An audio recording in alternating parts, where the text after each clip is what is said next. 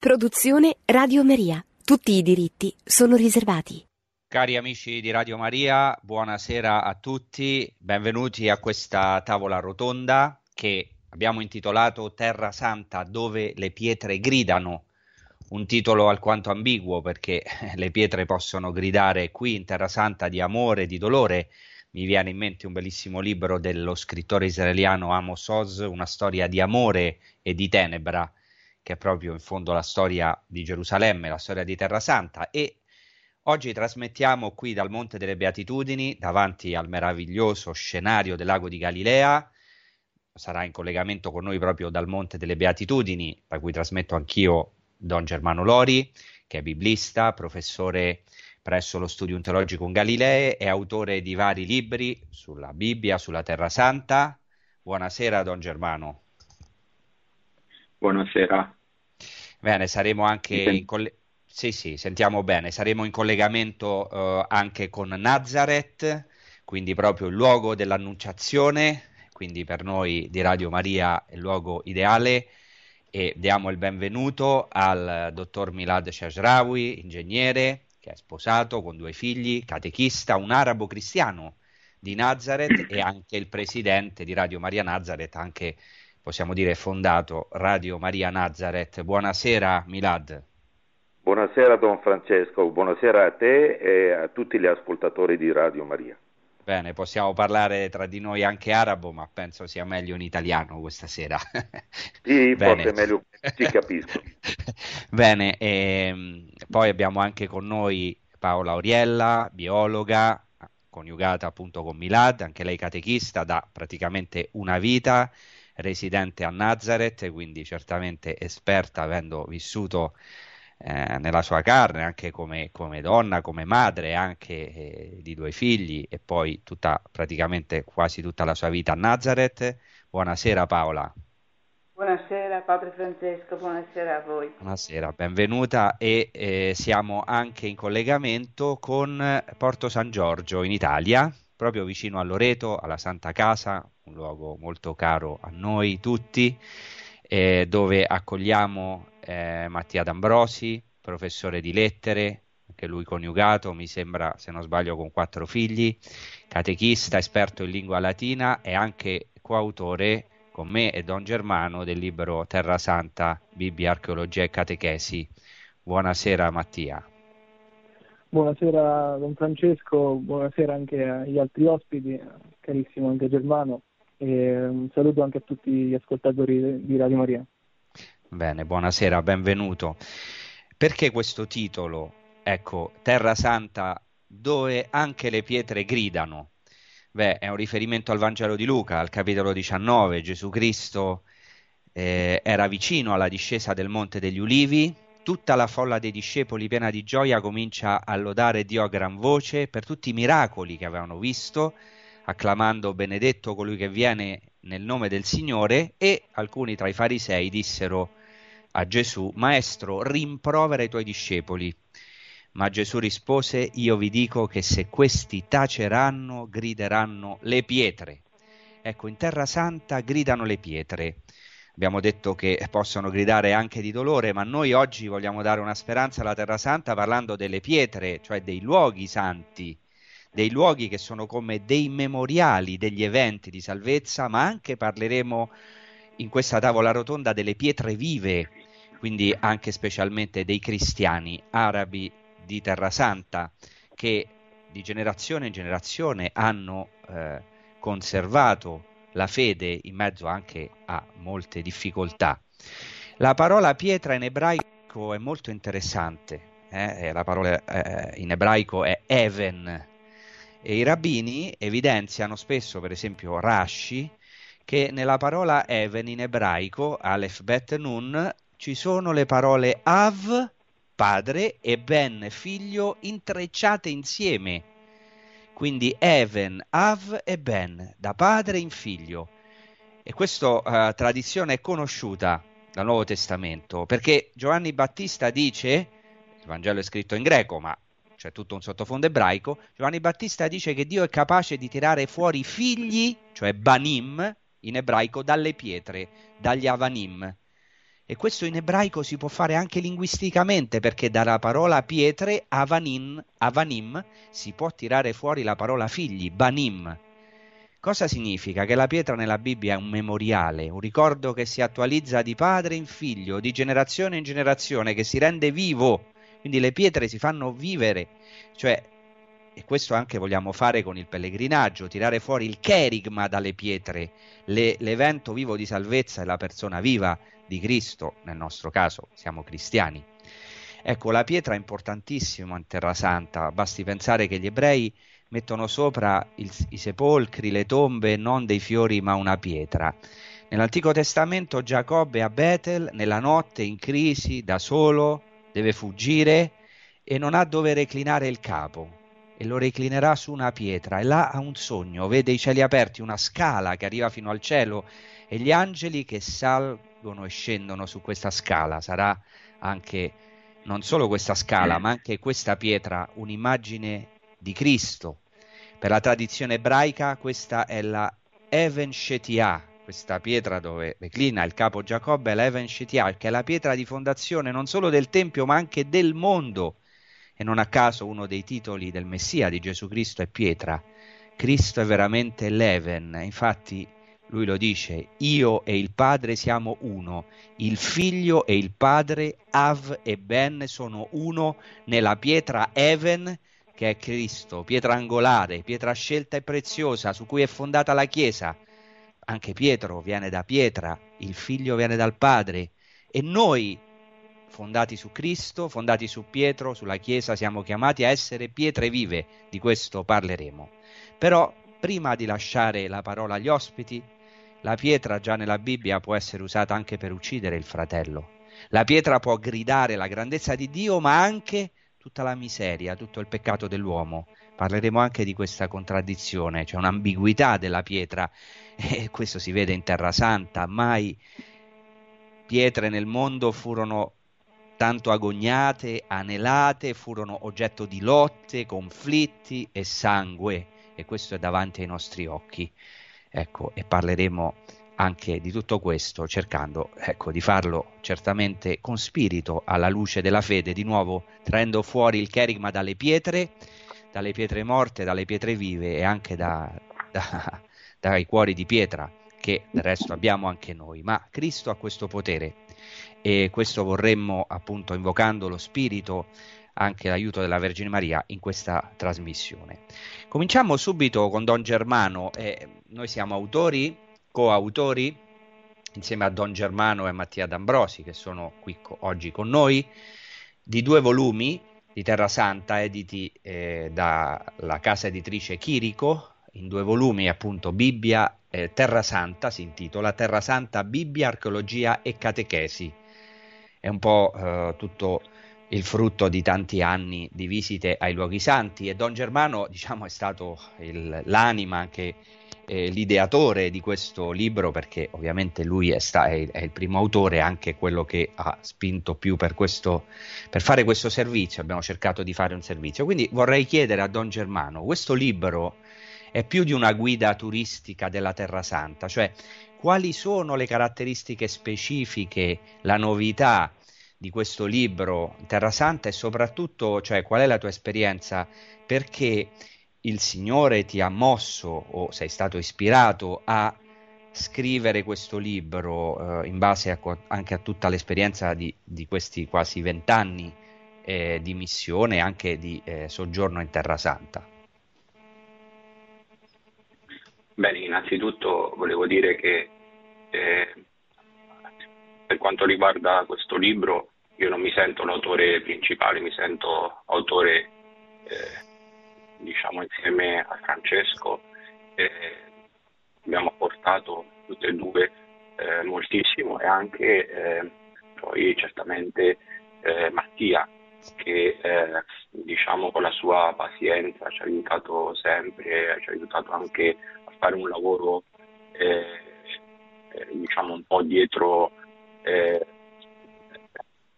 un lavoro che all'inizio era un po' nascosto, no? come per esempio sbobinare le catechesi, aiutarci un po' a metterle in italiano e tradurre le fonti, eccetera, eccetera. Quindi io penso che questo è stato un lavoro eh, svolto in una sintonia unica che solo si comprende all'interno della comunione che il Signore ci ha dato durante tutto questo tempo. Questa guida innanzitutto, se ben ricordi eh, Francesco, eh, tu mi dicevi che eh, il tuo catechista Giampiero Donnini eh, ti spingeva e ti diceva devi fare una guida. Ecco, questa è, è stata eh, la parola che io eh, ho preso e essendo stato diciamo, testimone di tutta questa esperienza fin, fin dall'inizio con te, ho pensato che mh, diciamo, eh, questa parola era rivolta eh, non solo a te ma anche a me, quindi a noi due. E poi, come ho detto, è subentrato anche eh, Mattia con il suo, il suo lavoro molto eh, prezioso. Innanzitutto quello che penso ci ha spinto a, a scrivere questa eh, guida è il fatto che eh, quando si va in Terra Santa molte volte eh, tante cose non, non, emergono dalle guide.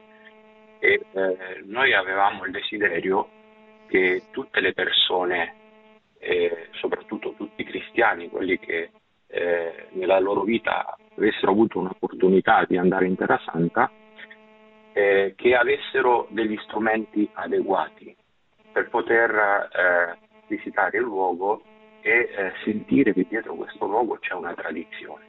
Per questo noi abbiamo voluto eh, diciamo, dare alla, eh, a questo libro un taglio, una dimensione scientifica, eh, apportando tutte le scoperte archeologiche più recenti, ma anche rimanendo ancorata, ancorati alla tradizione francescana, che è stata una tradizione straordinaria, portata avanti con un entusiasmo eh, veramente coinvolgente. Io sono molto grato ai francescani, eh, sempre amato eh, San Francesco e i francescani da quando, ero, da quando ero bambino, forse anche nel cammino quello che io ho trovato è stato proprio questo spirito nella missione di essere un po' come San Francesco. Però volevamo eh, fare una guida che fosse eh, scientifica, ma nello stesso tempo anche divulgativa. Perché? Perché eh, molte persone eh, hanno diritto a leggere e conoscere queste cose, non, deve, eh, non devono essere diciamo, le conoscenze bibliche, archeologiche, diciamo una pre- prerogativa di pochi. Allora abbiamo voluto dare un taglio molto eh, eh divulgativo, un taglio eh, per far sì che tutte le persone potessero leggere ed essere aiutate dalla, eh, dalla guida. Poi certamente oltre a questo abbiamo fatto la ritraduzione ex novo eh, di tutte le fonti più importanti. Non abbiamo eh, tradotto le fonti dal V-VI secolo in poi, però in tutte le fonti che eh, diciamo, erano vicinissime agli avvenimenti, che sono poi le fonti ad aiutarci ad interpretare, l'archeologia, ecco tutte quelle fonti abbiamo cercato di eh, ritradurle proprio ex novo anche eh, presentando diciamo, eh, la fonte in modo ampio, non semplicemente diciamo, una o due parolette, ma mettendo proprio eh, tutti i testi delle eh, traduzioni. Penso che questa sia una cosa molto eh, importante, certamente non è unica, però diciamo, tra le guide eh, mh, è, è qualcosa che io sentivo fortemente che mancava, perché quello che dà in un certo senso eh, una tranquillità al credente vedere che questi luoghi eh, hanno una tradizione, è una tradizione che eh, a volte è così antica che eh, a una persona che eh, diciamo sia con rettitudine eh, di intenzione, sebbene scientificamente certe cose non si possono comprovare, però diciamo, il grado di certezza di alcuni luoghi è elevatissimo. Poi abbiamo voluto anche eh, mettere delle immagini eh, fotografiche eh, che abbiamo fatto durante tantissimi anni, eh, tutti i nostri pellegrinaggi, le nostre visite, portavamo una macchina fotografica e da queste foto, che erano numerosissime, eh, sono alcune che mh, ci sono sembrate più belle, più significative, perché anche eh, diciamo, avere l'immagine sotto ci aiuta a relazionare le parole. Da qui anche l'importanza della terra eh, santa. Poi l'importanza delle piantine, perché eh, ci siamo resi conto che eh, ogni luogo archeologico eh, diciamo, porta dietro eh, dei, dei resti antichi e questi resti antichi eh, sono delle chiese, spesso delle, delle sale, delle stanze, dei luoghi in definitiva, dove mh, eh, diciamo, la tradizione cristiana non ha soltanto edificato un edificio, ma ha anche lasciato delle scritte, ha anche lasciato delle testimonianze. E eh, vedere questa sinfonia di scritte e testimonianze, poi in un certo senso eh, eh, visualizzate con delle piantine in cui si vede la chiesa diciamo, di epoca, della prima epoca bizantina, poi la distruzione della chiesa, la ricostruzione, eccetera, eccetera, fatta anche con una certa estetica, per me aiuta moltissimo a tutti quelli che possono eh, leggere.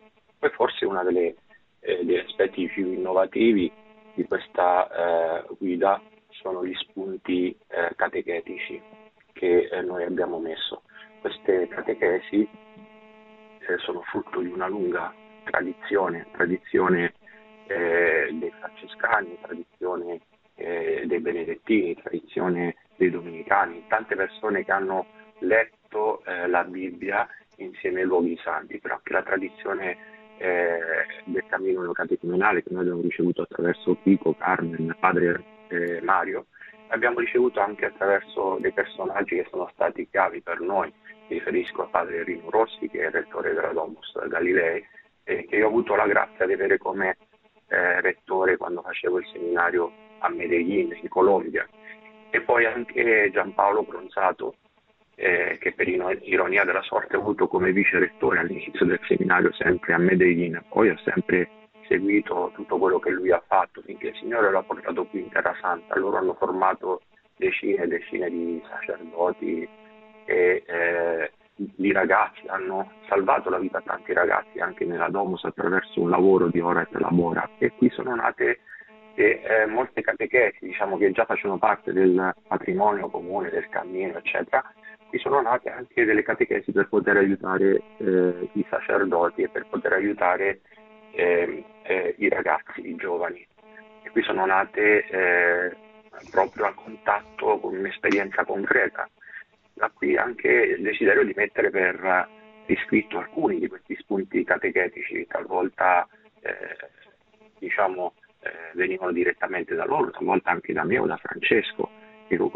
Questo secondo me è stato un aspetto importante che, che, offre alla guida la possibilità di entrare in profondità nei luoghi santi, però anche di avere con questi luoghi santi una eh, relazione esistenziale.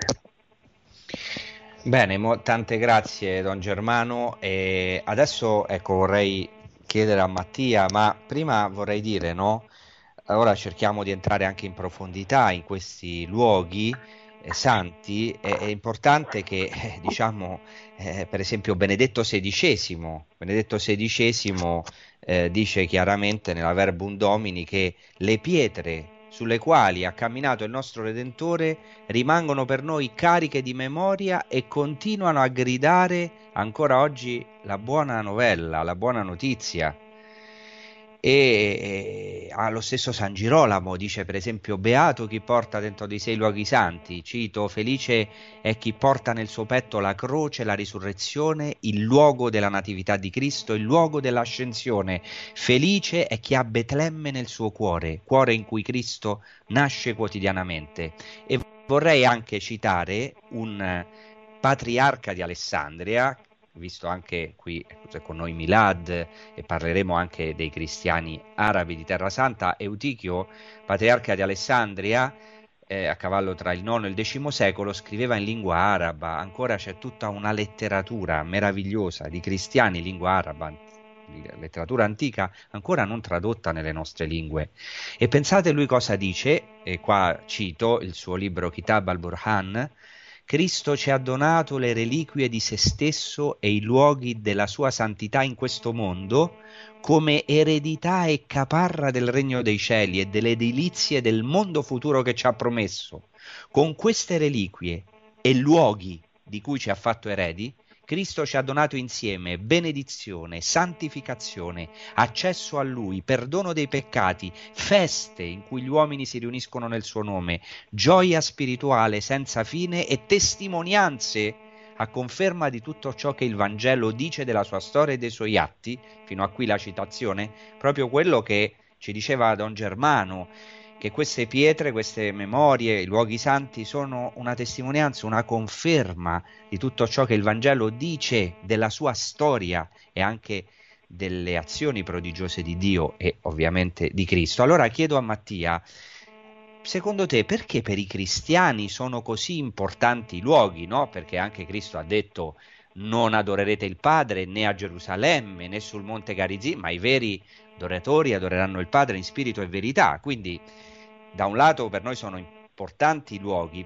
ecco, perché so, sono così importanti? Perché è così importante la Terra Santa, secondo te Mattia?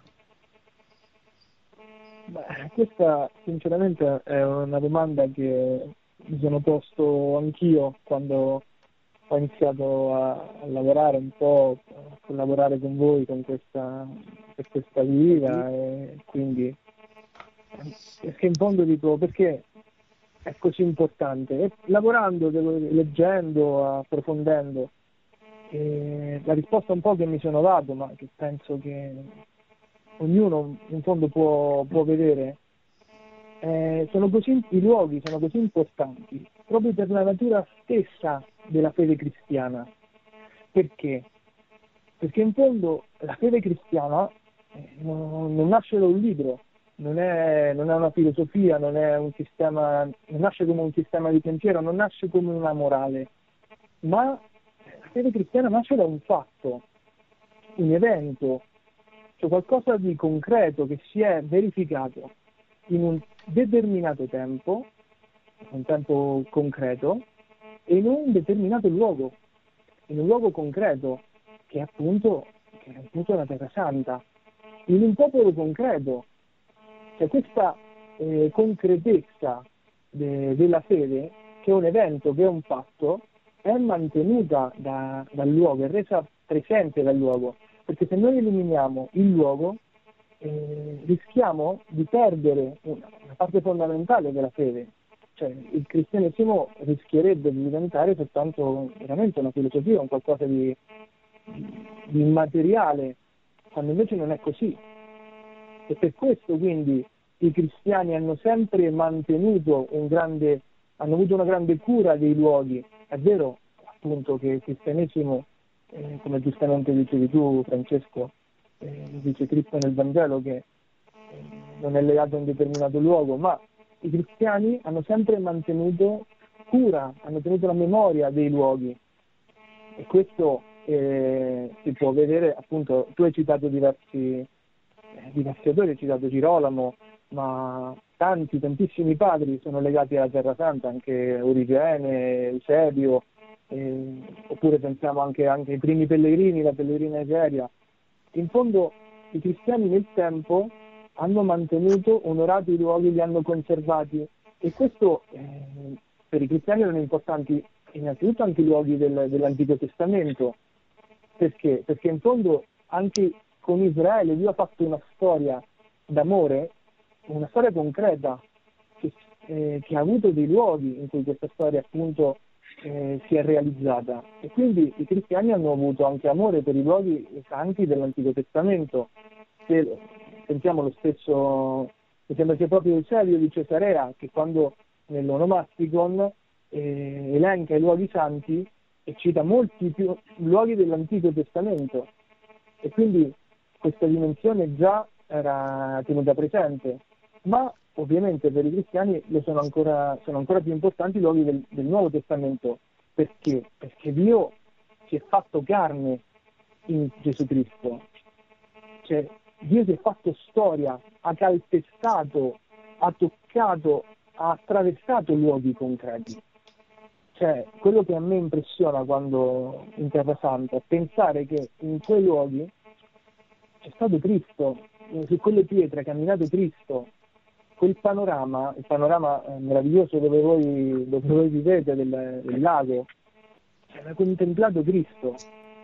E, e, quindi questa dimensione concreta in fondo non può essere, non può essere persa. Per questo, appunto, già eh, accanto alla storia della salvezza, come già lo diceva pa- San Paolo VI, parlava della geografia della salvezza, cioè quindi questi luoghi dove, dove Dio si è manifestato. E qual è il vantaggio appunto del, che ha il luogo?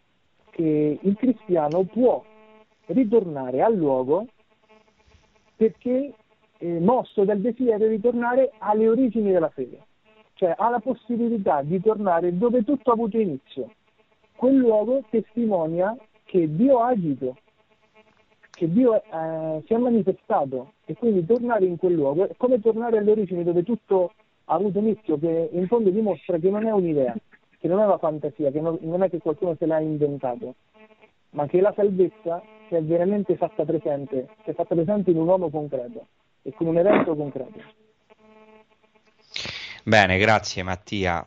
E ovviamente tu anche ricordi, perché anche abbiamo avuto occasione insieme di presentare anche questo libro, per esempio in Spagna, che è tradotto anche in spagnolo, che il, il, pellegrinaggio in Terra Santa, diciamo, non è essenziale per la fede cristiana come per gli ebrei o specialmente per i musulmani, dove è proprio uno dei pilastri della fede il pellegrinaggio, cioè noi possiamo certamente vivere il Vangelo anche senza mai visitare la Terra Santa, però penso che il tuo intervento ci ha aiutato tantissimo, e anche quello di Don Germano, per comprendere come è veramente importantissimo per noi questo contatto con le fonti, con le sorgenti della nostra fede, con questi luoghi, come hai detto tu giustamente, perché se la nostra fede non è storica si riduce a un'agnosi a un mito, a una filosofia, a un messaggio morale, tu l'hai detto molto bene perché veramente Dio si è fatto storia, quindi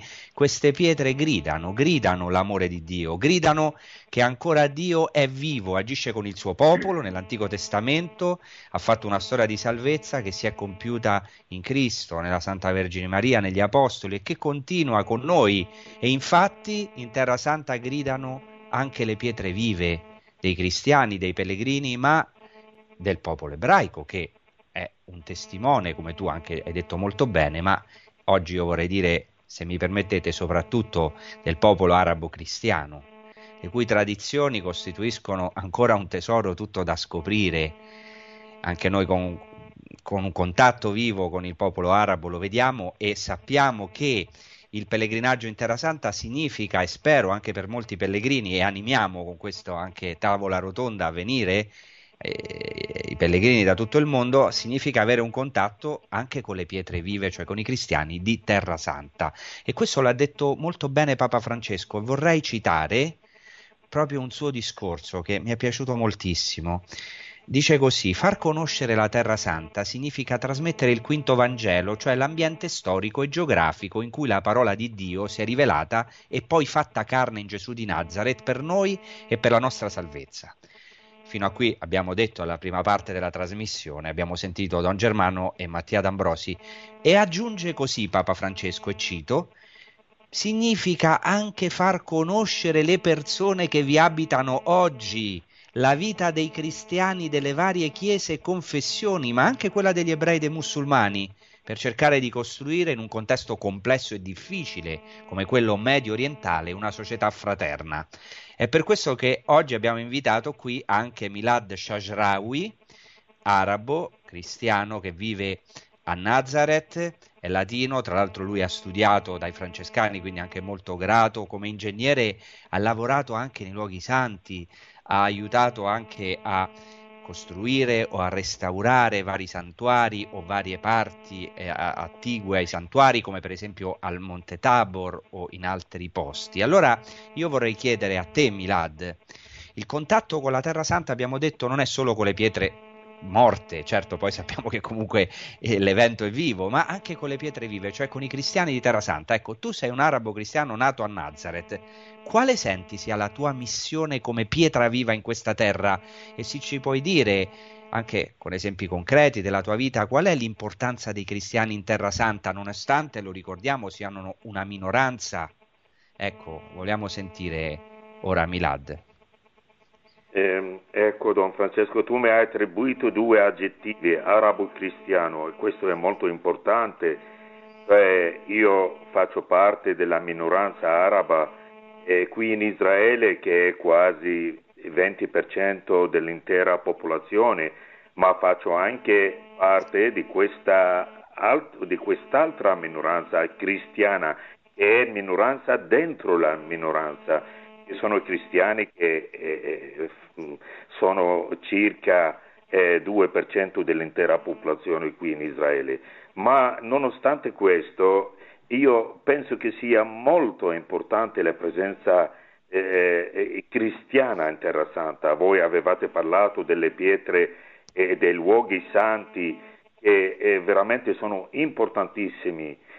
Come hai citato, io ho studiato dai francescani i francescani veramente io sono molto grato a loro eh, perché loro per oltre 800 anni hanno studiato i luoghi santi, hanno mantenuto i terreni, i luoghi, eh, i santuari nel senso vero della parola e hanno costruito anche eh, eh tutte queste chiese che qualsiasi pellegrino eh, li vede tutt'oggi. I cristiani in Terra Santa anche se sono minoranza, parlando di minoranza, vorrei dire che questo fatto magari colpisce di più gli altri che vengono dall'estero in Israele, perché eh, io ad esempio non mi sento tanto di essere eh, di vivere come minoranza perché non so, non so neanche cosa vivere cosa vuol dire vivere come maggioranza in un paese. Non l'ho mai sperimentato, sono stato cieco per tutta la mia vita su questo aspetto. Per cui eh, penso che eh, essere qui come minoranza cristiana eh, penso che sia importantissimo per dare testimonianza eh, ai luoghi santi, ma anche al cristianesimo stesso per questo abbiamo bisogno veramente di veri cristiani qui, che hanno la statura di fede per essere attaccati alla loro terra, perché tutti sappiamo eh, eh, eh chi sta nel proprio paese, il cristiano vero, chi sta con il Signore, vive bene dappertutto, veramente dappertutto, nonostante i problemi di cui eh, eh, si conoscono davanti a tutto il mondo. Io penso che il ruolo dei cristiani qui è fondamentale, devono rimanere qui. Purtroppo tanti hanno immigrato, fanno meno figli, come eh, tutti sappiamo, ma la loro eh, esistenza qui in Terra Santa è fondamentale. Io spero che loro rimangano qui, ma ci vuole molto lavoro per questo, perché qualsiasi ondata di violenza, eh, di malumore eh, per i fatti politici, storici, eccetera, eh, tutti tendono a dire io vorrei immigrare, vorrei andare altrove per vivere meglio. Ecco. Eh, questo è pre- brevemente quello che volevo dire. Il cristiano qui è importante può, perché, come ha detto Cristo, può essere eh, luce, lievito e sale anche per gli altri con cui vive, che sono le due religioni eh, principali monoteistiche, eh, l'ebraismo e l'Islam. Eh, e questo succede veramente, è già successo. Tanti puntano il dito contro i cristiani perché loro no, non sono tanto violenti uno con l'altro, non si ammazzano tra di loro e danno i cristiani come esempio. Io questo l'ho sentito personalmente. Ecco.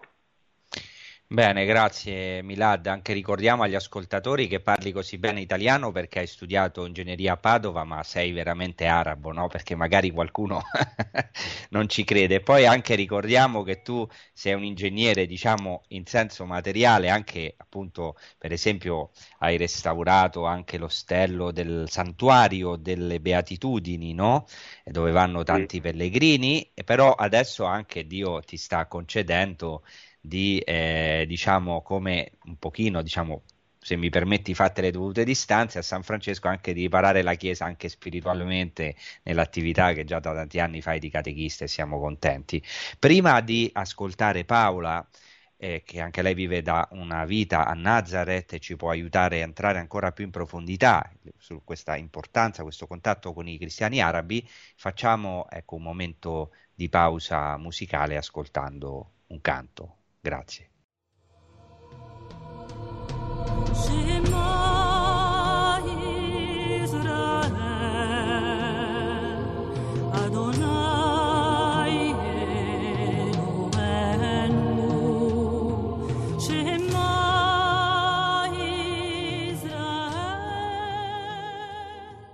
Bene, allora stiamo parlando delle pietre che gridano in Terra Santa, i luoghi santi, le pietre, diciamo, fisiche o se volete morte che però prendono viva, vita grazie appunto prima all'evento di salvezza e poi al cherigma, ma stiamo parlando anche delle pietre vive degli arabi cristiani di Terra Santa e voglio chiedere a Paola, Oriella, tu vivi da tanti anni ormai in Terra Santa a Nazareth, proprio conosci bene tutte le tradizioni, il tessuto, anche se sei ovviamente italiana di Bassano del Grappa. Ecco, qual è il tuo rapporto con i cristiani arabi? Quali sono le loro caratteristiche? Cosa hai scoperto di loro? In cosa veramente possono dare un apporto a tutta la Chiesa e anche alle altre religioni? Abbiamo ascoltato anche da Milad che sono presenti in Terra Santa e forse anche in cosa però hanno bisogno di essere aiutati, in cosa devono essere sostenuti. Sì, buonasera. Sì, io sono sono qui da tanti anni e, e diciamo che sono, sono venuta prima con una così sete di avventura esotica e, perché appunto mh, eh, non ero mai uscita dal mio paesello e avendo conosciuto al, all'università a Padova questi, questi studenti eh, israeliani e non capivo bene appunto israeliani, però arabi, però palestinesi, però cristiani, però anche musulmani e, e poi anche eh, gli studenti eh, ebrei, diciamo. Cioè, tutta questa complessità per me era un, un, uno shock e anche una curiosità di, di, di vedere cosa, com'era possibile no? questa, questa realtà. Quindi io sono venuta prima in visita e ho conosciuto la famiglia di miei futuri suoceri, i miei suoceri e i, e i numerosi fratelli di Milad. E devo dire che mm, mi hanno accolto benissimo, naturalmente all'inizio eh, no, non riuscivamo neanche tanto a, a comunicare con la lingua, ma mm, ma mm, ci siamo sempre capiti e, e, e questo, questo, amore lo vedo ancora adesso come eh, gli arabi eh, qua sia cristiani sono molto ospitali, sono molto accoglienti a volte anche troppo diciamo, però eh, questa è una caratteristica e questo vuol dire tanto eh, rispetto a me, rispetto alle, alla società anche occidentale, un po', un po tanto chiusa o eh, chiusa nel proprio, nella propria casa, eccetera. Qui eh, io vivevo, sono venuta dai miei suoceri, quindi ero a contatto con le, eh, le tradizioni delle donne, diciamo, quello di riunirsi e, e preparare insieme il, il mangiare, chiacchierare, quindi ho capito subito la differenza tra il mio, il mio humus, tra il mio, il mio ambiente, il mio carattere anche e, e qui, però non, non, mi hanno sempre accettata in un modo incredibile. E, ecco, io e anche, anche gli uomini, eh, anche, anche la politica, diciamo che in quegli anni in Italia, nelle università a Padova, negli anni, eh, fine degli anni 70, eh, la, la, situazione era molto, eh, se ne parlava molto di Israele, di, della, eh, del conflitto, eccetera. Quindi diciamo che anche quello mi ha attirato qui, cioè questa, eh, eh, questo mettersi da una parte delle due, perché io eh, mi ricordo che in terza elementare avevo fatto un tema su Israele nel 67, quindi la, la, la guerra, e, e quindi eh, questa è veramente una realtà in cui eh, uno non può restare indifferente, deve sempre prendere eh, posizione o con uno o con l'altro e questo è quello che mi ha portato qui. Però poi oh, dopo tanti anni ho visto che eh, non era la mia, la mia avventura, ma era una cosa più profonda e per quello sono ancora qui. Eh, era che il Signore mi ha aspettato qui e, e questo mi ha commosso molto, no? E, e ho visto che veramente eh, eh, questa terra è un mistero, è così eh, un territorio abbastanza piccolo, però eh, tutti, tutti, ne vogliono fare parte, tutti si attaccano alla, alla pietra, alla terra, una, una cosa importantissima per la per ogni eh, la popolazione di qua eh, la terra, no? come, come gli antichi ebrei, Abramo, la terra, avere la terra per, eh, eh, per mettere radici, per appartenere veramente a, questa, a questo luogo. E, e, e quindi sì, eh, le pietre come dicevi tu, eh, che sono state usate in tanti modi, no? anche con le varie eh, eh, combattimenti, diciamo tra virgolette. Però ecco, io ho visto che veramente quando, quando eh, ho sentito, ho capito che il Signore mi aveva portato qui, eh, ho visto che mh, mm, eh, non necessariamente bisogna giudicare o, o, porsi da una parte o dall'altra, eh, ma, ma, che veramente questa è una, una terra complicata e qui, questo è il cuore del mondo dove, dove, quello che succede qui è lo specchio di quello che succede eh, nel mondo e nell'animo dell'uomo cioè all'inizio il Santo Sepolcro mi aveva scandalizzato, come può una, un luogo così santo eh, essere così, eh, eh, come dire, eh, diviso. Diviso all'interno, diviso, diviso e... Caotico. Come? Dico, eh, come dici tu, cioè, eh, questo scandalizza tanti pellegrini o scandalizza perché magari non conoscono il luogo perché entrano nel, nel Santo Sepolcro e vedono magari la divisione, ognuno ha il suo altare, ognuno fa la sua incensazione perché è un luogo ferito, no? quindi anche molto caotico, stai dicendo giustamente. Esatto, esatto. esatto.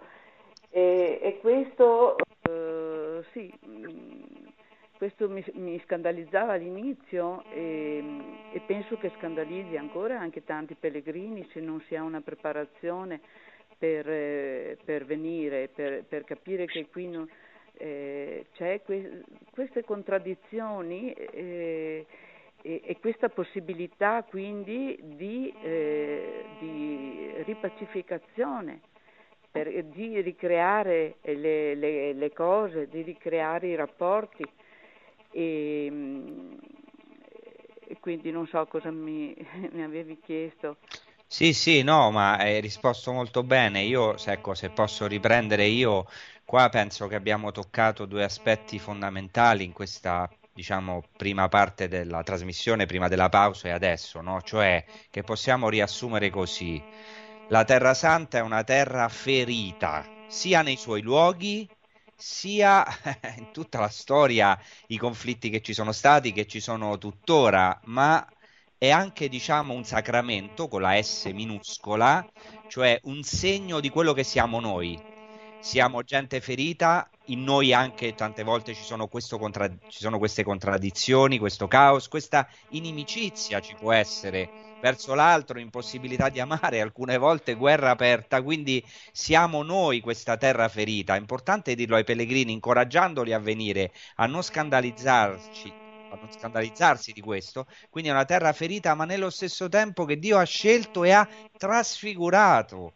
Per questo il corpo di Cristo è un corpo ferito, ma poi trasformato, trasfigurato. E questa anche è la buona notizia che vogliamo dare tutti noi insieme in questa trasmissione, che c'è speranza per la Terra Santa, perché Cristo è veramente risorto e appare con le sue piaghe gloriose, anche le nostre piaghe, anche le peggiori, le più profonde, anche quelle che sono causa di grave ingiustizia, a cui assistiamo anche oggi e la massima ingiustizia sono state le piaghe di Cristo, però possono essere trasfigurate. Ecco perché è importante toccare anche questa terra santa, cioè l'humus, eh, non il hummus che è un cibo buonissimo sia arabo che israeliano, ma l'humus, cioè humus in latino vuol dire la terra, la concreta, ecco, diciamo questa terra polverosa, anche toccare queste ferite, non avere paura, ma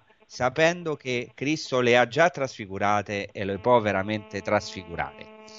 Ecco, perché sì, dicevo, que- sì, perché dicevo, questa terra è un sacramento, cioè, e, e questa è un'espressione che mi è piaciuta molto, che ha usato eh, Monsignor Pizzaballa, dice che a lui piace usare in riferimento alla Terra Santa l'espressione ottavo sacramento, chiaramente con la S minuscola, cioè c'è una sacramentalità della terra e infatti i pontefici hanno parlato, hanno usato due espressioni, geografia della salvezza, quindi oltre alla storia della salvezza c'è una geografia della salvezza, è, qui- è il quinto Vangelo.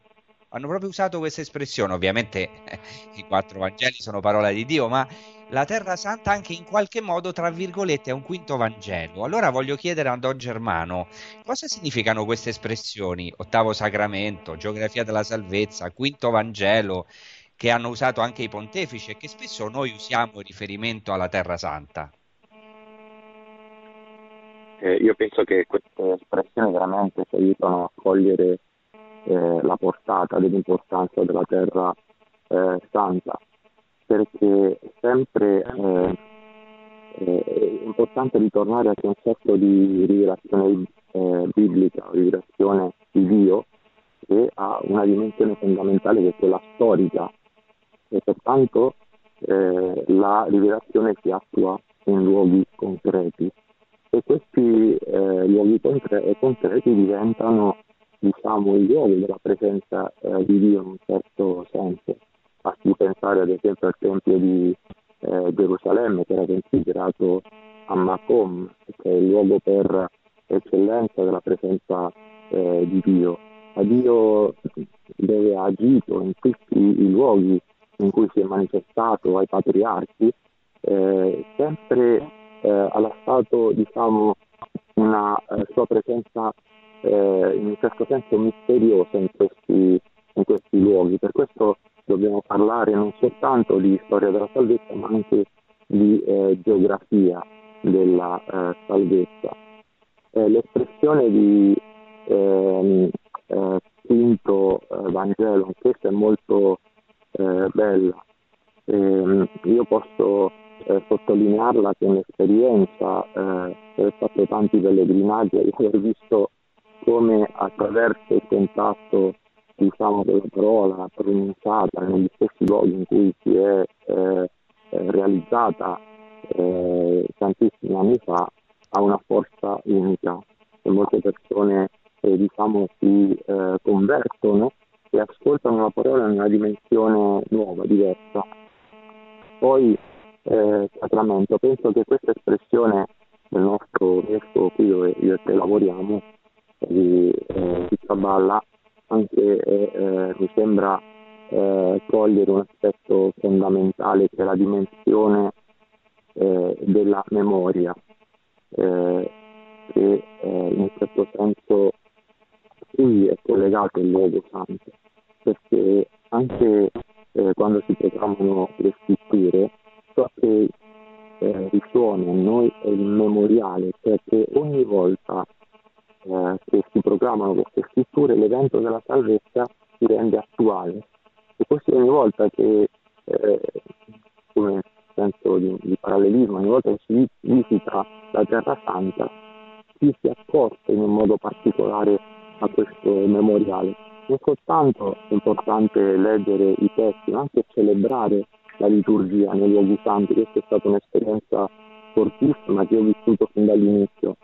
Eh, è un memoriale, eh, diciamo, straordinario per ogni eh, sacerdote, per ogni comunità che vive questa esperienza. E per questo eh, la conoscenza dei luoghi, eh, diciamo, biblici ehm, in un certo senso eh, conferisce nell'animo del credente eh, la dimensione storica. Questa dimensione storica si rafforza nella fede del eh, credente. Per questo eh, il rafforzamento della dimensione storica ecco, aiuta la fede, conferisce credibilità alla, alla parola. I memoriali eh, diciamo nel fondo sono molto importanti. Anche noi eh, nella nostra fede, fede abbiamo eh, memoriali, abbiamo esperienze concrete che abbiamo fatto. Quando eh, succede qualcosa nella nostra fede che magari è un momento difficile nella nostra eh, storia, è sempre eh, quello che eh, diciamo, cerca di fare il demonio è rubarci questi memoriali, cerca di distruggere questi memoriali. Eh, questa è anche stata la, della, del, la, storia della Terra Santa, basti pensare ad esempio ad Antiochia, patriarcato importantissimo nell'antichità che oggi quasi non esiste come patriarcato, Costantinopoli, dove eh, c'è stata diciamo, una chiesa fiorente, straordinaria, e oggi andare a Costantinopoli e vedere la chiesa di Santa Sofia, eh, sebbene ci dia diciamo, questo contatto con il passato è straordinario, però lascia una certa nostalgia eh, nel, nel, prendere coscienza che eh, diciamo, a un certo momento quella chiesa è venuta meno e quindi venendo meno ecco, eh, Dio ha permesso che eh, venissero altre realtà che anche hanno nella Terra Santa distrutto ad esempio i luoghi santi. Per questo è molto importante ritornare alla storia, ritornare diciamo, al luogo dove questi eventi si sono, eh, diciamo, si sono realizzati. E ehm, per questo è sempre anche molto importante guardare il luogo santo eh, nella sua dimensione di memoriale, senza mai farne un idolo, perché ogni volta che noi facciamo del, del luogo santo un idolo, eh, togliamo Dio dalla scena. E il luogo santo è il luogo della scena di Dio. Pronto? Sì, sì, sì, ti sentiamo allora? Germano. Sì. E il luogo santo è il teatro della scena di Dio, dove Dio è andato in scena, dove Dio si è manifestato, dove Dio ci ha eh, parlato. Ecco, e, ed è interessante eh, perché tutto questo fa parte di una catabasis, cioè di una discesa. Dio è sceso fino a noi. E la prova che Dio è sceso fino a noi è che ancora ci sono luoghi, posti dove lui, dove lui ha agito. Dio si è incarnato eh, nella persona del figlio. Eh, per questo noi oggi continuiamo a venerare questo posto straordinario che è a Betlemme, il luogo della nascita eh, di, di, Gesù. Eh, e andare a Betlemme eh, ci riporta a questa storia. Eh, come quando si proclama la parola, la, pro- la parola ecco, proclamata in assemblea ha una forza particolare perché eh, riproduce eh, l'evento, cioè Dio continua ad agire in mezzo a noi, a riprodurre gli stessi eventi, però già attualizzati nella nostra eh, storia, nella nostra vita, nella nostra esistenza eh, quotidiana. Bene. E, ehm, ecco, quindi io penso... Sì, sì, continua, continua. Che, eh, che, che quinto Vangelo eh, è una espressione veramente felice, molto eh, diciamo accertata.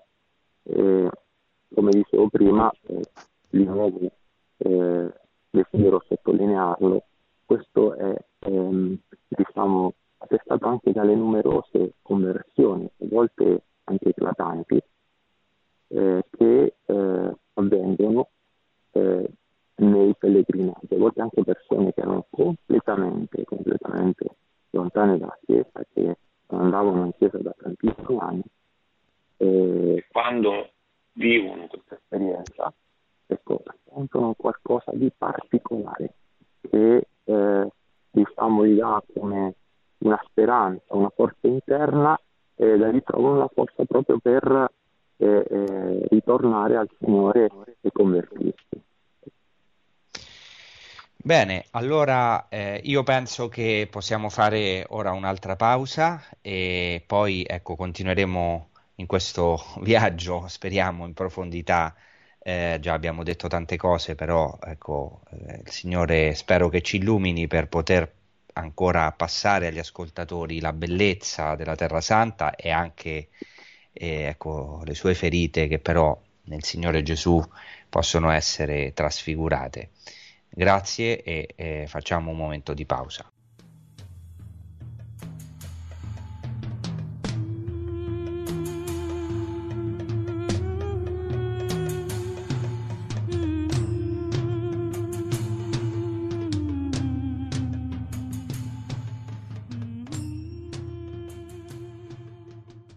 Allora, Mattia D'Ambrosi, da una parte abbiamo parlato nella prima parte della trasmissione, si deve evidenziare l'importanza del luogo santo perché, come hai detto tu, come ci hai spiegato bene, mostra la concretezza, la storicità della fede, altrimenti il cristianesimo si ridurrebbe a un'agnosi. D'altra parte, per noi cristiani non è indispensabile strettamente il pellegrinaggio. Come si può conciliare questa tensione? Come incoraggi anche i cristiani o ecco, le persone che sono in ascolto a fare questo pellegrinaggio in Terra Santa?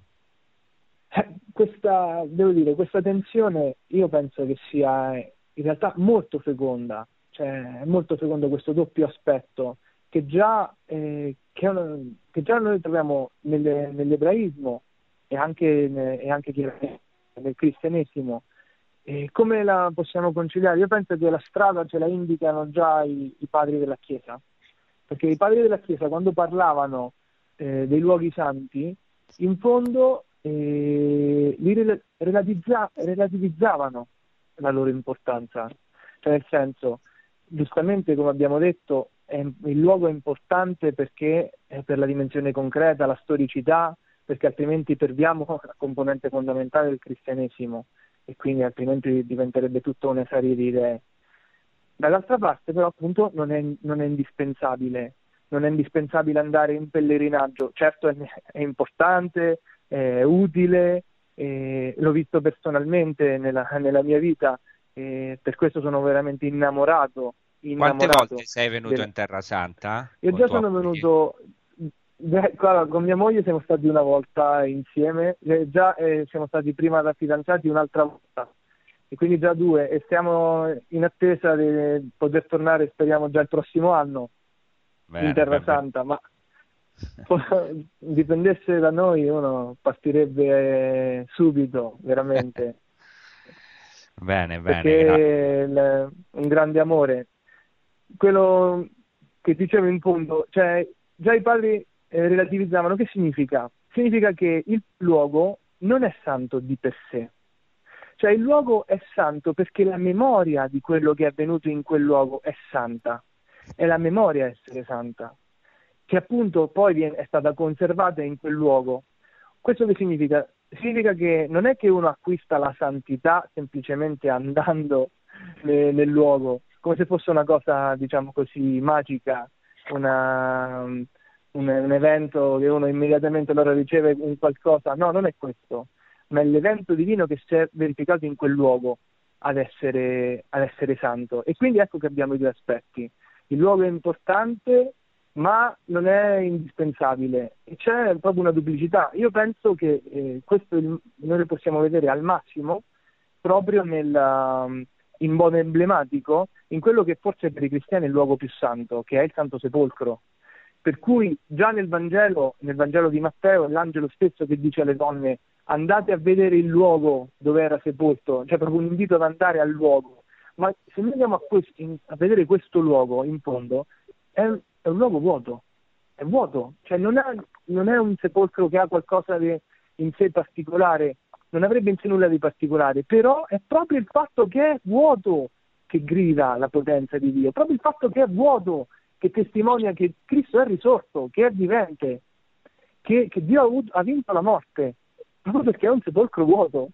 E in fondo è come, eh, come avveniva già con il Santo dei Santi, che nel Tempio di Gerusalemme, che in fondo che era vuoto, che anche eh, quando io, io, insegno storia e quindi eh, ho letto anche Tacito e quando Pompeo entrò nel, nel Tempio di Gerusalemme si stupisce di trovare che il Santo dei Santi è vuoto, anche, sembra quasi lo prende in giro, che nel Tempio il luogo più santo c'è il luogo vuoto, ma in fondo proprio questo essere vuoto faceva presente Dio, anche quando c'era l'arca, eh, in fondo eh, Dio era indicato dallo spazio tra i due, tra i due cherubini. E quindi questo fatto, eh, io penso che questo doppio aspetto eh, sia, si possa insomma presentare così.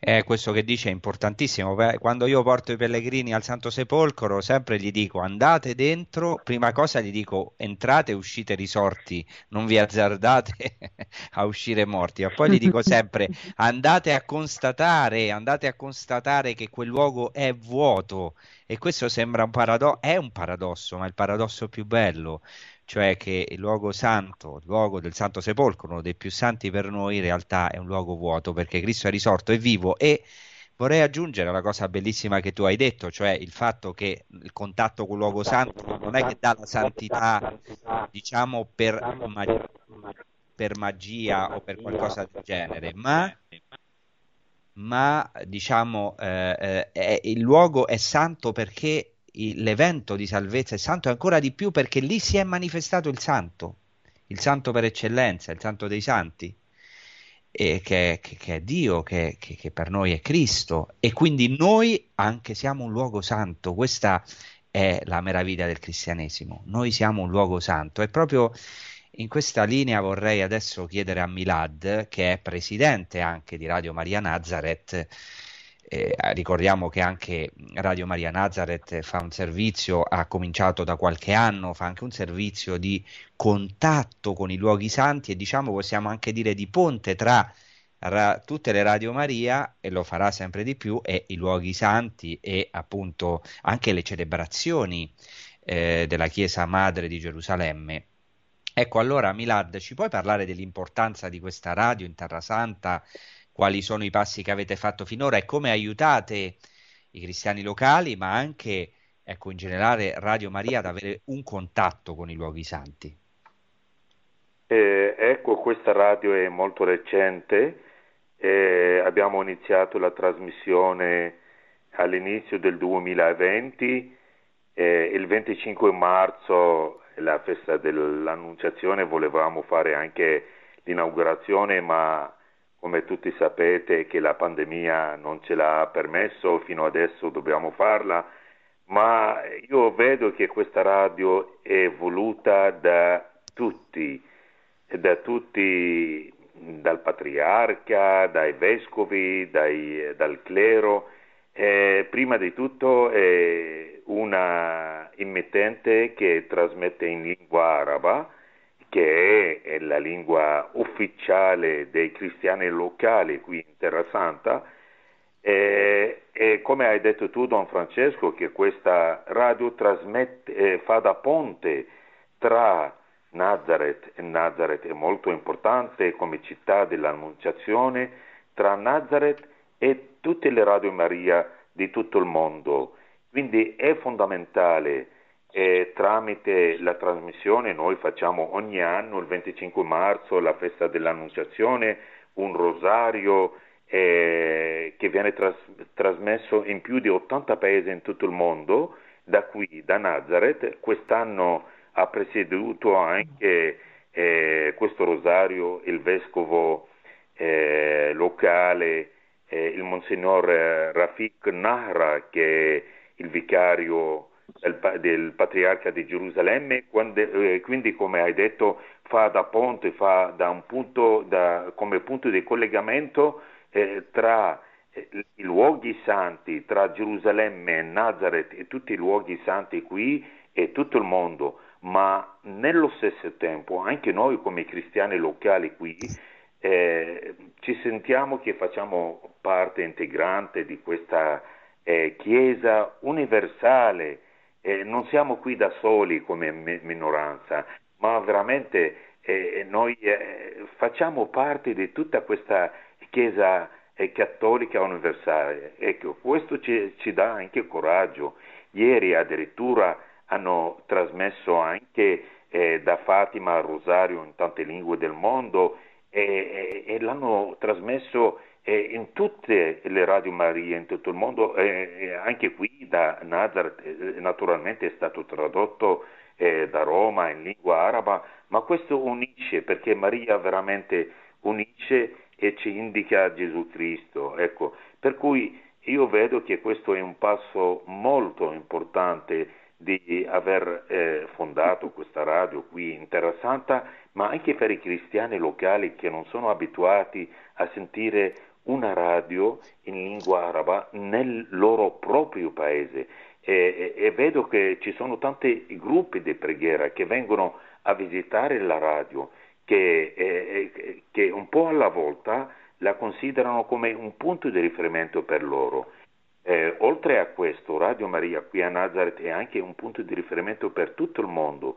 Tutti i pellegrini che vengono da tutto il mondo chiedono di vedere eh, la sede de, di Radio Maria qui eh, a Nazareth e vedere cosa facciamo, anche se siamo all'inizio ancora, ma direi nonostante questo che eh, ci sono stati fatti, sono stati fatti grandi passi in questo senso eh, per comunicare con la gente, per coinvolgere anche la gente e speriamo che tutto vada a buon fine, eh, veramente. Ecco, nonostante anche la complessità che, come è stato detto, Terra Santa e dei, di tutti i riti che ci sono qui. Ecco. Bene, grazie. E appunto abbiamo sentito di questa opera che sta cominciando, vi auguriamo ogni bene veramente per Radio Maria Nazareth e tu Paola vivi a Nazareth, quindi vivi a stretto contatto con i luoghi santi, penso che andrai spesso alla Basilica di Nazareth, alla Grotta dell'Annunciazione, questo privilegio proprio di vivere molto vicino. Ecco, ti volevo chiedere qual è, eh, cosa significa per te vivere a stretto contatto con i luoghi santi a Nazareth e qual è il luogo santo, per esempio, a te più caro e che ancora ti emoziona visitare dopo tanti anni? Ecco, pensi che veramente ci sia una forza viva in questi luoghi? Sì, ecco, per me essere qui è veramente un regalo, cioè non me l'aspettavo eh, da quando sono venuta.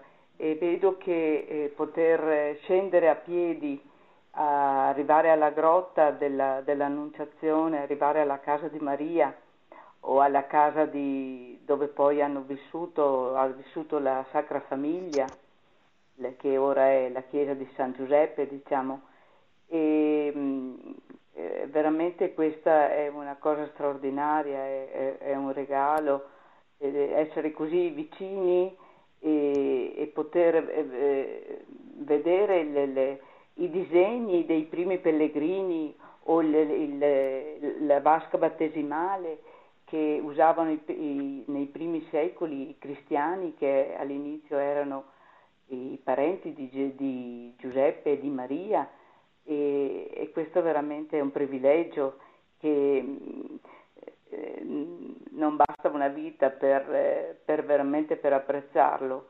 e quindi sì, la, la chiesa, la basilica dell'Annunciazione, poi anche il lago, il lago mi ha sempre affascinato perché è, è di una pace, ispira una pace con le sue colline intorno eh, si può veramente eh, vedere eh, Gesù con il sermone della montagna, questa, questa parola fortissima che, che, è viva ancora, è, per, valida per noi no? in, questo, in, questo, mondo che è una, veramente una parola divina perché eh, vedo quanto, quanto distante è dalle parole umane e quindi se se, eh, se Cristo ci dà questo Spirito Santo di poterla accogliere dentro di noi, eh, veramente è, è, possibile viverla, è possibile in certi momenti viverla,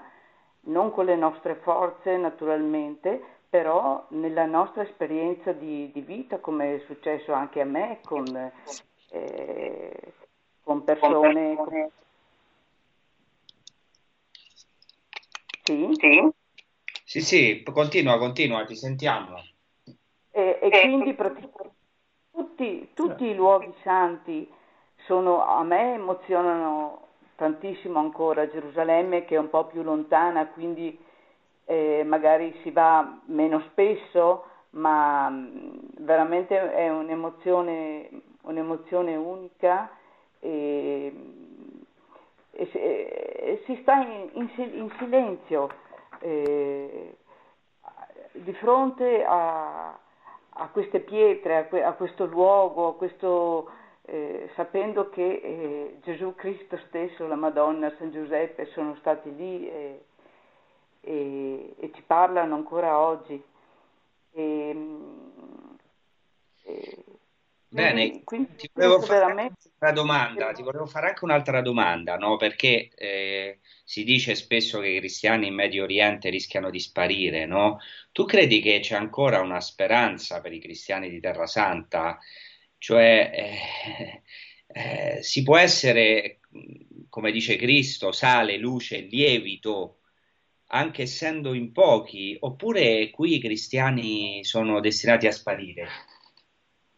No, non credo, non credo che spariranno mai i cristiani. Eh, anche saranno pochi, sono pochi, sono, sono, diminuiti, molti sono emigrati e molti sono ritornati. Noi, noi siamo rimasti, ad esempio, noi, pur avendo i figli e i nipoti che vivono in Italia e, e che molti non capiscono perché noi siamo rimasti, ma io vedo che questa presenza è, è molto importante eh, anche per i nostri familiari ad esempio e anche per, eh, per tutti i pellegrini che continueranno sempre a venire. E certo che la Chiesa è nata così dalle parole di Cristo che, che, che eh, sale, quindi, quindi, piccola, poco sale, per, per dare sapore a, ai cibi, alla, per dare la sapienza e deve essere poco, deve essere poco. E, il Signore ha fatto questi esempi molto semplici presi dalla vita concreta di, della, de, della, sua mamma o, del, o del, della vita che viveva e che sono molto, eh, molto profondi e, e, che tutti possiamo capirli e viverli.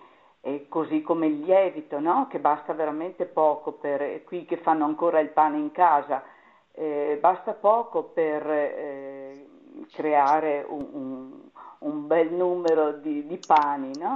e, così la luce, eh, la luce che, ehm, eh, che lui stando a, lungo le sponde di, del lago di Tiberiade vedeva appunto questa, questa città eh, questa Hippos di cui abbiamo parlato in lontananza dall'altra sponda che era su una collina e, e quindi la sua luce illuminava, eh, illuminava tutto il lago, illuminava l'altra sponda.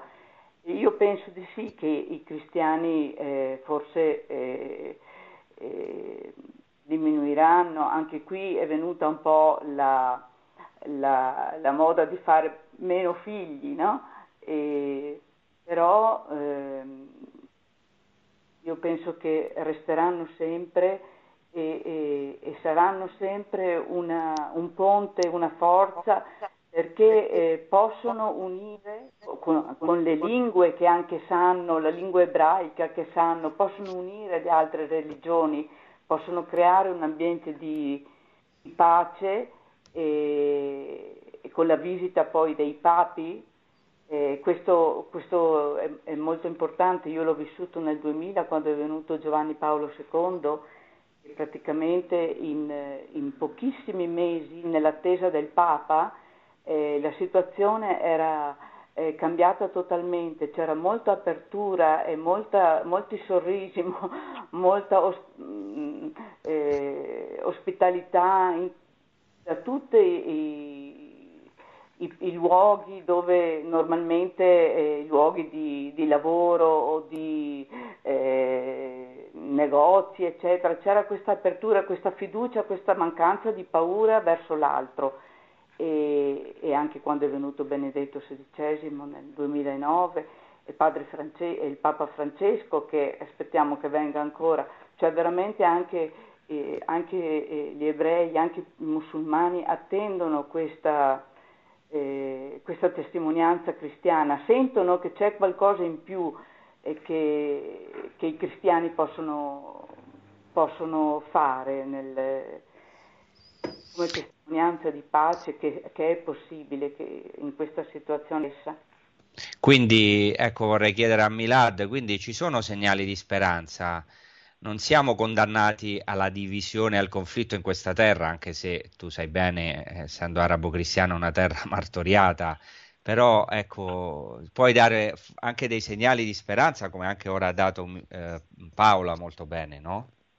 Sì, io penso di sì, la speranza, come eh, dicono gli italiani, è l'ultima a morire, veramente, ma noi eh, eh cristiani dobbiamo avere sempre questa speranza, veramente, eh, perché sennò che, che sia, eh, cristiani siamo. Eh, volevo dire a riguardo della, dei cristiani se spariscono o meno da questa terra, cioè questo anche tutto dipende eh, nella misura in cui i cristiani sono veri cristiani, i cristiani restano e aumentano anche. Quindi è tutta una questione di conversione, di essere attaccati al Signore, di essere veramente, di vivere la, la propria religione come stile di vita di ogni giorno, e come stile di vita nel fare i figli, nell'essere aperti alla vita e tutto ciò che eh, comporta questo, ecco. Eh, io sì, sì ho scusami, molta scusami Milad, eh, voglio dire anche, perdonami se ti interrompo, che noi questo l'abbiamo visto qui concretamente in Egitto eh, e qui in Terra Santa, in Palestina, anche in Libano, che quando i fratelli, eh, diciamo i fedeli, fanno un cammino di fede, di iniziazione cristiana e ricevono eh, diciamo, crescono nella fede, capiscono che hanno qui una missione importantissima e non emigrano. Anche voi stessi, tu e Paola, potreste andare, avete i figli sposati perché sono sposati con italiani e i nipoti, potreste avere una vita, diciamo, comoda in Italia senza, diciamo, difficoltà o complessità qui della Terra Santa, invece questo vi ha aiutato, ecco, a stare qui, a rimanere perché sapete che avete una missione, essere luce, sale, lievito in questa terra. Scusami se ti interrompo, se vuoi continuare. No, è, vero. è vero quello che dice Don Francesco, questo noi l'abbiamo sperimentato, l'abbiamo visto. Eh, io mi ricordo sempre di quella famiglia di Betlemme che uno solo de, di tutti i fratelli è rimasto a Betlemme, mentre tutti gli altri fratelli sono emigrati negli Stati Uniti, altrove, in tutto il mondo, solo perché lui aveva ricevuto una buona notizia eh, solo perché lui eh, si è attaccato a Cristo e l'ha detto lui stesso, ha detto io stavo per partire e tanti sono partiti, ver- veramente sono emigrati all'estero. E noi abbiamo ascoltato una testimonianza viva, quindi te, tutto, tutta la questione è lì, è aderire a, a Cristo, essere uniti eh, con Cristo e vivere veramente eh, da cristiani, il che non è una cosa facile, lo so, e ci vuole anche la grazia. Ecco. Bene, grazie. Purtroppo avevo altre, altre due domande, una per Don Germano e per Mattia, però vorremmo anche eh, aprire agli interventi telefonici, quindi gli darò poi anche loro la possibilità di rispondere. Se invece le domande sono piuttosto ovviamente sugli arabi cristiani, vi darò anche a voi la possibilità di rispondere. Quindi facciamo una pausa musicale, dopo ascoltiamo gli interventi, vi chiedo se è possibile, vi darò io la parola di rispondere possibilmente breve, brevemente per dare la possibilità a più ascoltatori possibili, se vogliono, di intervenire e di ecco fare delle domande se le hanno. Grazie, facciamo una pausa musicale.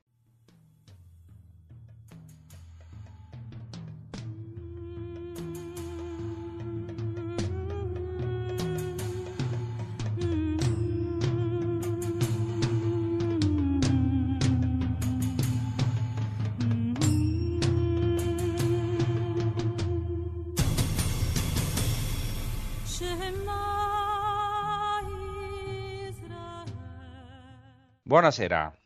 Eh, buonasera, mm, eh, Don Francesco.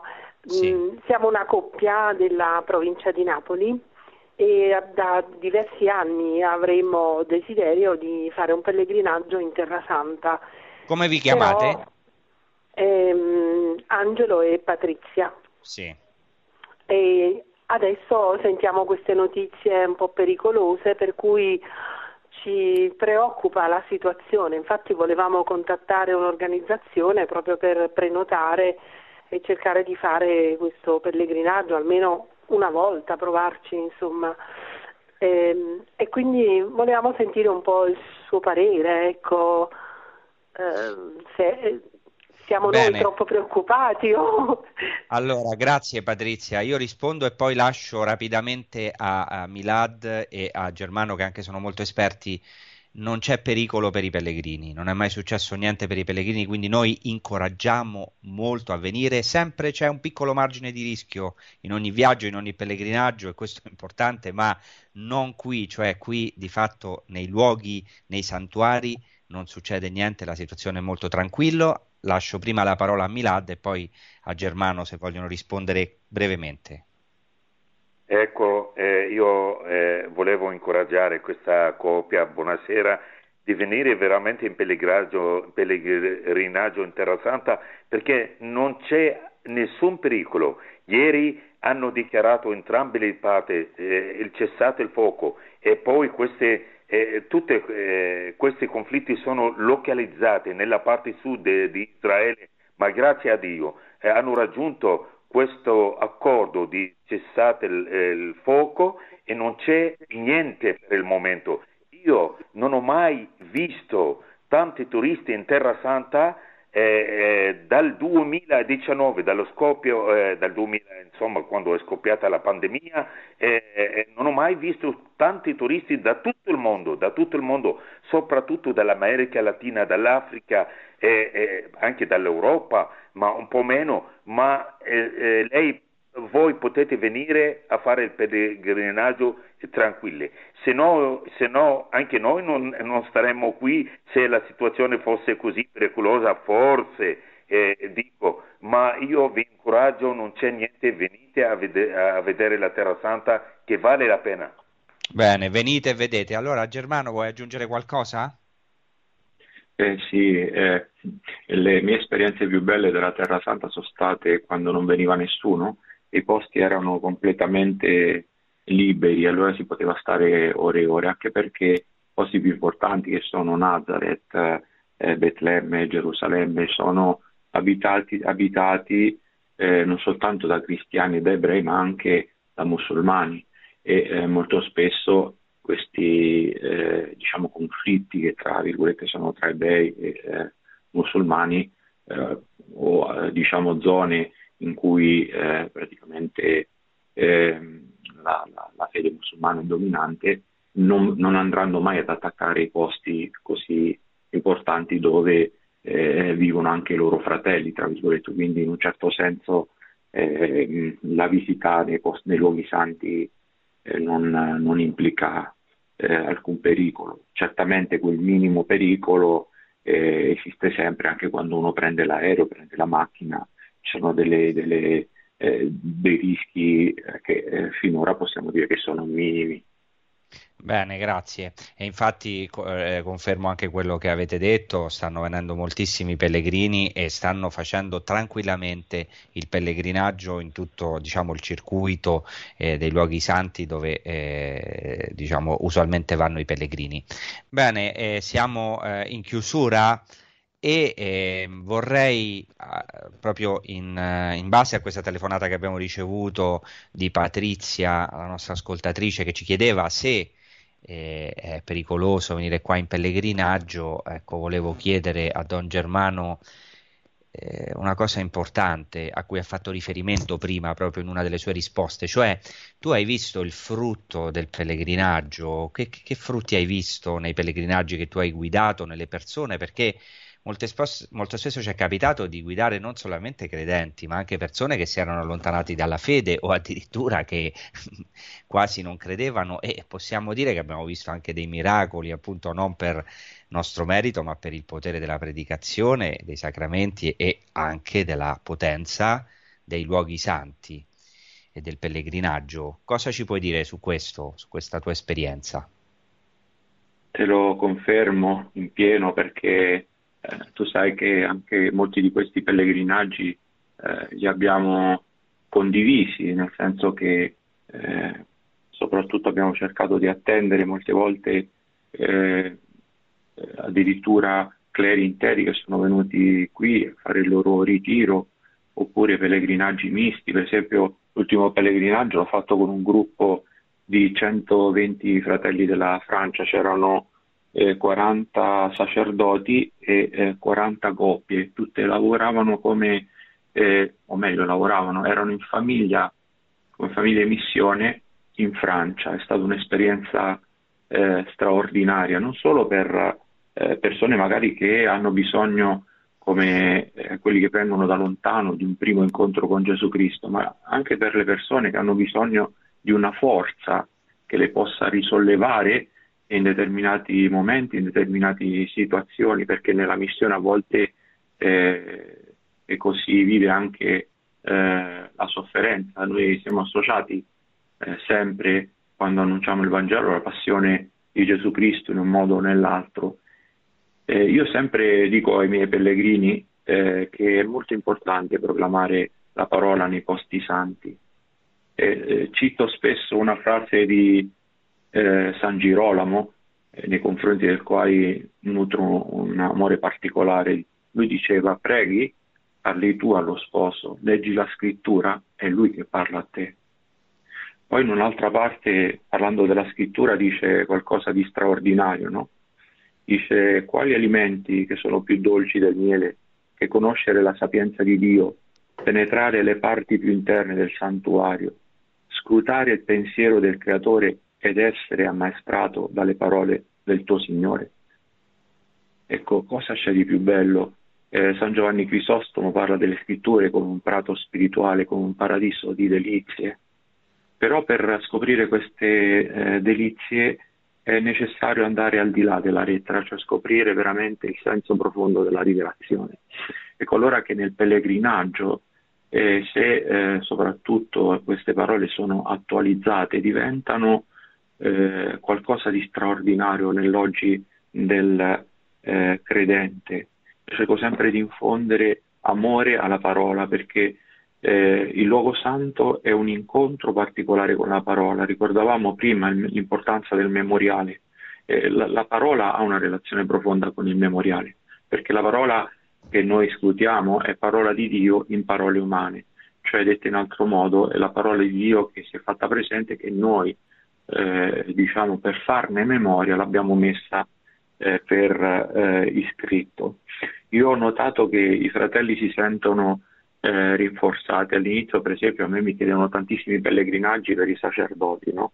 È una cosa che ho avuto di ispirazione eh, eh, che mi ha aiutato sempre a non dire mai no a queste richieste perché sto, questi pellegrinaggi a volte ecco, durano 20 giorni, quindi significano diciamo, un lavoro non indifferente, e pensare che basta che un sacerdote che magari in un momento determinato si trova in crisi, ha bisogno di una parola, che magari rischia di abbandonare il sacerdozio oppure di non vivere bene il suo sacerdozio, se riceve una parola e si ricollega con questo amore di Gesù Cristo che lui ha sperimentato certamente perché altrimenti non avrebbe mai eh, fatto il seminario, eh, ecco questo suo ritorno può beneficiare una parrocchia intera, ma eh, certo eh, non è soltanto l'esperienza che eh, può toccare un sacerdote o una famiglia in missione, noi abbiamo avuto tantissime esperienze di persone che erano molto lontane.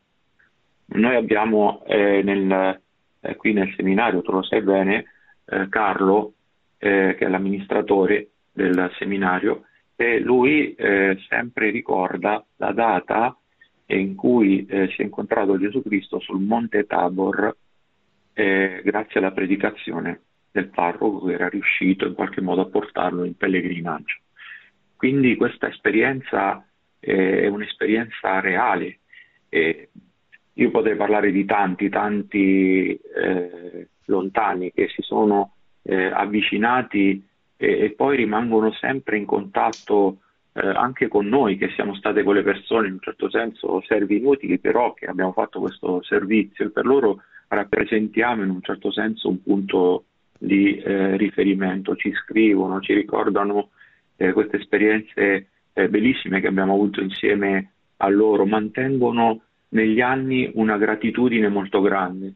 Per questo io penso che fare un pellegrinaggio è una delle esperienze che eh, ogni cristiano, sempre se ha le possibilità, eh, dovrebbe fare, perché veramente eh, una delle parole che più ho sentito è eh, la mia vita si divide in due, prima e dopo il pellegrinaggio. Questa è una, un'espressione che a me faceva rabbrividire veramente quando le, ho sentito queste parole, però che eh, l'ho sentita moltissime volte, moltissime volte, soprattutto da tante persone che non avevano un contatto molto eh, forte con la parola, che venivano da lontano.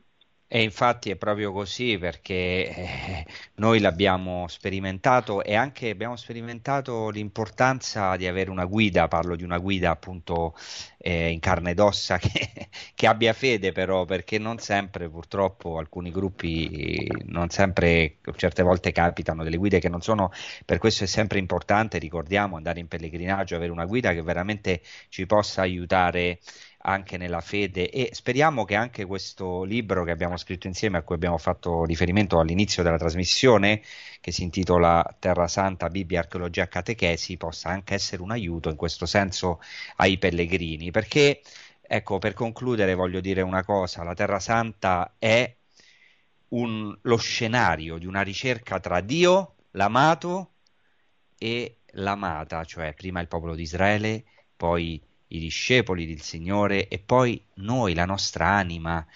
E questa ricerca non sempre è facile, molte volte facciamo questa esperienza dell'amata, del cantico, che perdiamo l'amato nella nostra vita. È bellissima questa frase, questo grido eh, dell'amata che si aggira per le vie di Gerusalemme in ricerca dell'amato. Vi scongiuro, figlie di Gerusalemme, se trovate l'amate mio, che cosa gli racconterete? Che sono malata d'amore. Così, diciamo, la Terra Santa, per esempio, nel Cantico dei Cantici, questo scenario, eh, questo intreccio di chiamate, grida reciproche, di trama di desideri, di aneliti vicendevoli, Dio cerca l'amata e alcune volte si nasconde e ha come scenario questa terra, si vede nel Cantico dei Cantici, dalla pianura alla montagna, dal giardino al deserto, tutta la Terra Santa divenne così un riflesso, un'immagine, un'icona dell'uomo e di Dio, in tutta, nel caso dell'uomo, tutta la sua bellezza, l'abbiamo visto, nella sua miseria, in caso di Dio, in tutta la sua bellezza. Ecco, Dio ci cerca in questi luoghi perché, ecco, come abbiamo detto in questa trasmissione, il centro della fede cristiana non è un libro, ma è la parola viva di Dio che si è fatta veramente carne in un luogo, in un tempo definito e in un popolo concreto. Così possiamo cantare in questo tempo di Pasqua, sì, è certo, è storico, Cristo è veramente risorto e ci precede in Galilea, sì, ne siamo certi. Cristo è risorto e ci precede in Galilea, un fatto storico. Possiamo toccare i luoghi. Se si perde il luogo, se si perde la storia, il cristianesimo si riduce a una falsa agnosi, a una filosofia, a una legge o a una morale. Ecco, io vorrei ringraziare i nostri ospiti, anche alcuni abbiamo fatto fare tardi perché qui siamo un'ora in più, li vorrei ringraziare per le loro parole, la loro testimonianza di fede e la loro disponibilità e anche un saluto a tutti voi, ascoltatori e anche una buona prosecuzione con i programmi di Radio Maria. Grazie e buonanotte a tutti. Produzione Radio Maria. Tutti i diritti sono riservati.